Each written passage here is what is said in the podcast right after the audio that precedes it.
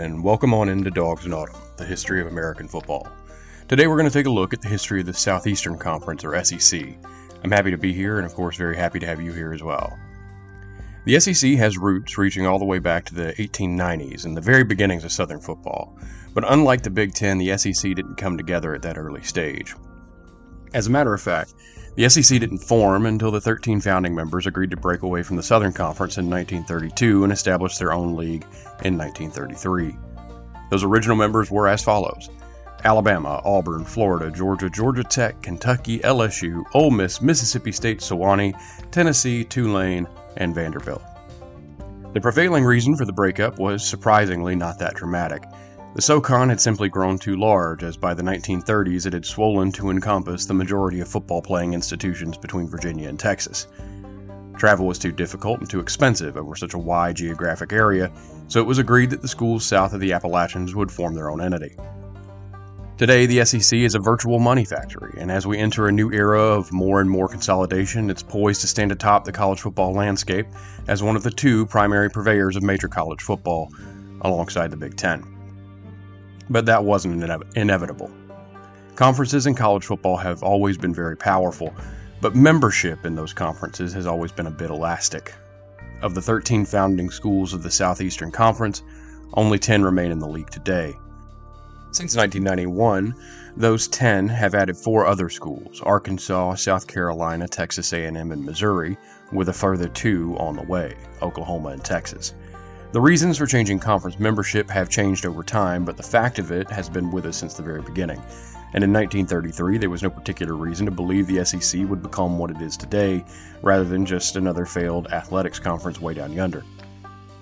And trouble began pretty quickly, in fact. From the pinnacle that was that 1899 team we discussed last time, by 1932, Sewanee had dropped off pretty precipitously. A founding member of the SEC they were, but as it happened, Sewanee never actually won a conference game in the league. That's right, not a single one. They won a perfect 0 37. By 1938, they had decided to stop awarding athletic scholarships altogether, and by 1940, they withdrew from the league. They still compete at the non scholarship Division III level, but as far as major college football is concerned, Sewanee's memory is only faintly preserved in strange places. One such place is a mention in Alabama's fight song alongside Georgia and Georgia Tech, none of whom are regular opponents of the Crimson Tide in the 21st century, but that's how it goes sometimes. Speaking of Georgia Tech, that's perhaps a more significant loss for the culture of SEC football. As one of the premier programs of the first half of the 20th century, Georgia Tech has historic and heated rivalries with something like half the SEC, not just Georgia. In fact, depending on who you ask, an incident in a game against Bear Bryant's Alabama may have been the proximate cause of Georgia Tech deciding to leave the conference. In a game in 1961, an Alabama player laid a particularly vicious blindside hit on one of Bobby Dodd's Georgia Tech players, which left the young man with several broken bones in his face, a severe concussion, and ended his football playing days forever. Coach Dodd sent a letter to Coach Bryant requesting that the offending player be suspended. Bryant declined. The next year, Tech students threw bottles of whiskey at Bryant, and he allegedly responded by throwing them back. Bryant and Dodd would bury the hatchet on that feud years later, but the damage was done. Alongside Dodd's concern with other SEC schools' recruiting practices, the league's unwillingness to ensure what Dodd considered to be fair play and good sportsmanship saw the rambling Wreck from Georgia Tech take a different road in 1963. And after the exit of Tulane in 1966, a move still broadly reviled in New Orleans to this day, the SEC was left with the 10 members that most today think of as SEC Classic. Those are Alabama, Auburn, Florida, Kentucky, Georgia, LSU, Ole Miss, Mississippi State, Tennessee, and Vanderbilt. These 10 schools would hold together unchanged between 1966 and 1990, undergoing what was likely the most significant transformation in the history of the sport the end of Jim Crow and segregation. There was no part of college football, indeed, no part of American culture, that wasn't deeply impacted by Jim Crow legislation between 1890 and 1970. But of the conferences still in operation today, none was more or more obviously impacted than the SEC. With the exception of Kentucky, all 10 of the schools that comprised this SEC Classic were located in former Confederate states, which was, of course, the very heart of Jim Crow. And that meant that either by their own choice or by the choices of the states that funded them, SEC schools frequently declined to play schools from parts of the country that were racially integrated, or attempted to force those schools to bench their black players for the duration of the game. And northern schools often acquiesced, even when the southern school was a visitor on their campus. But by 1955, people elsewhere weren't feeling so accommodating. That year had seen the passage of Brown versus the Board of Education, the arrest of Rosa Parks, and the lynching murder of Emmett Till.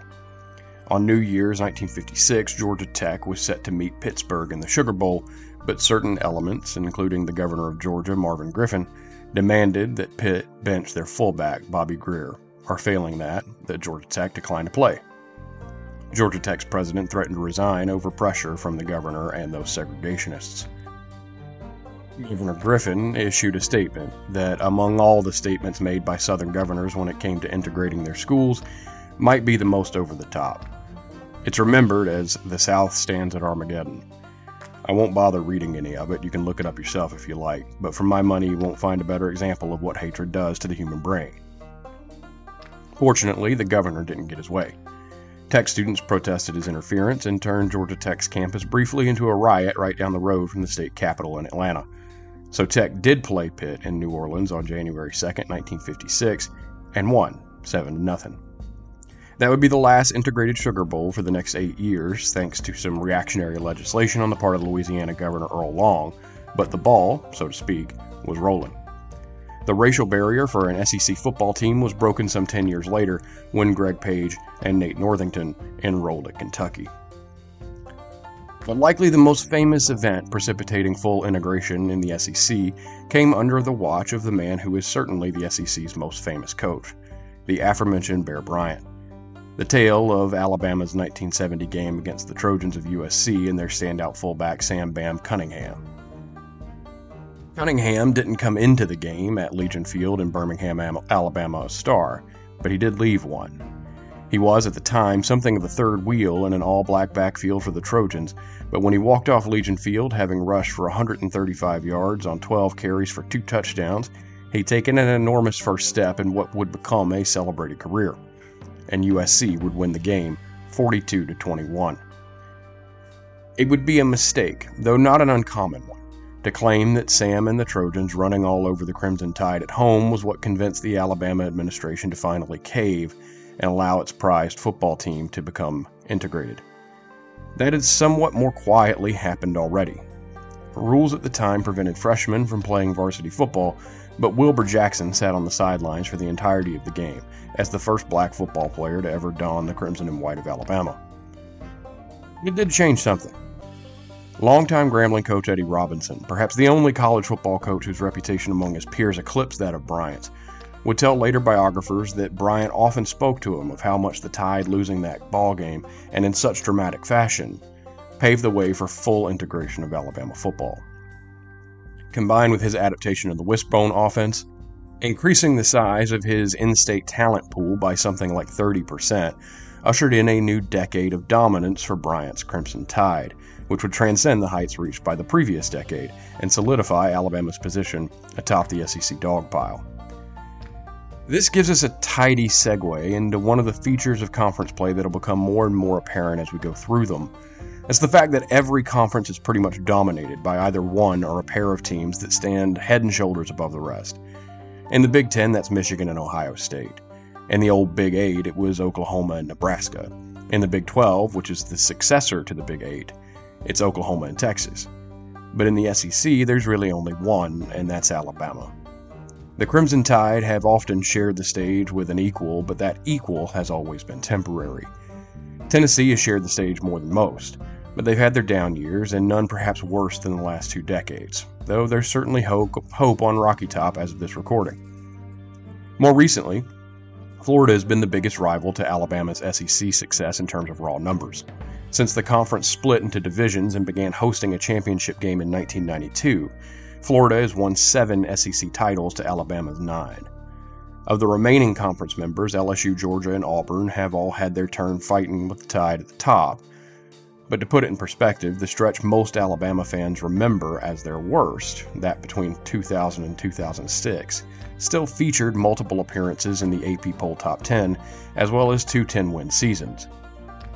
However, that stretch also featured losing six Iron Bowls in a row to Auburn, three different coaches named Mike, one of whom never even coached a game, and a pretty gnarly punishment from the NCAA that include, included dozens of vacated wins. Its stupidest punishment by far.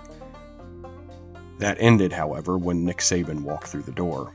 So say what you want, when Alabama stumbles, they don't actually fall far, and they do recover well.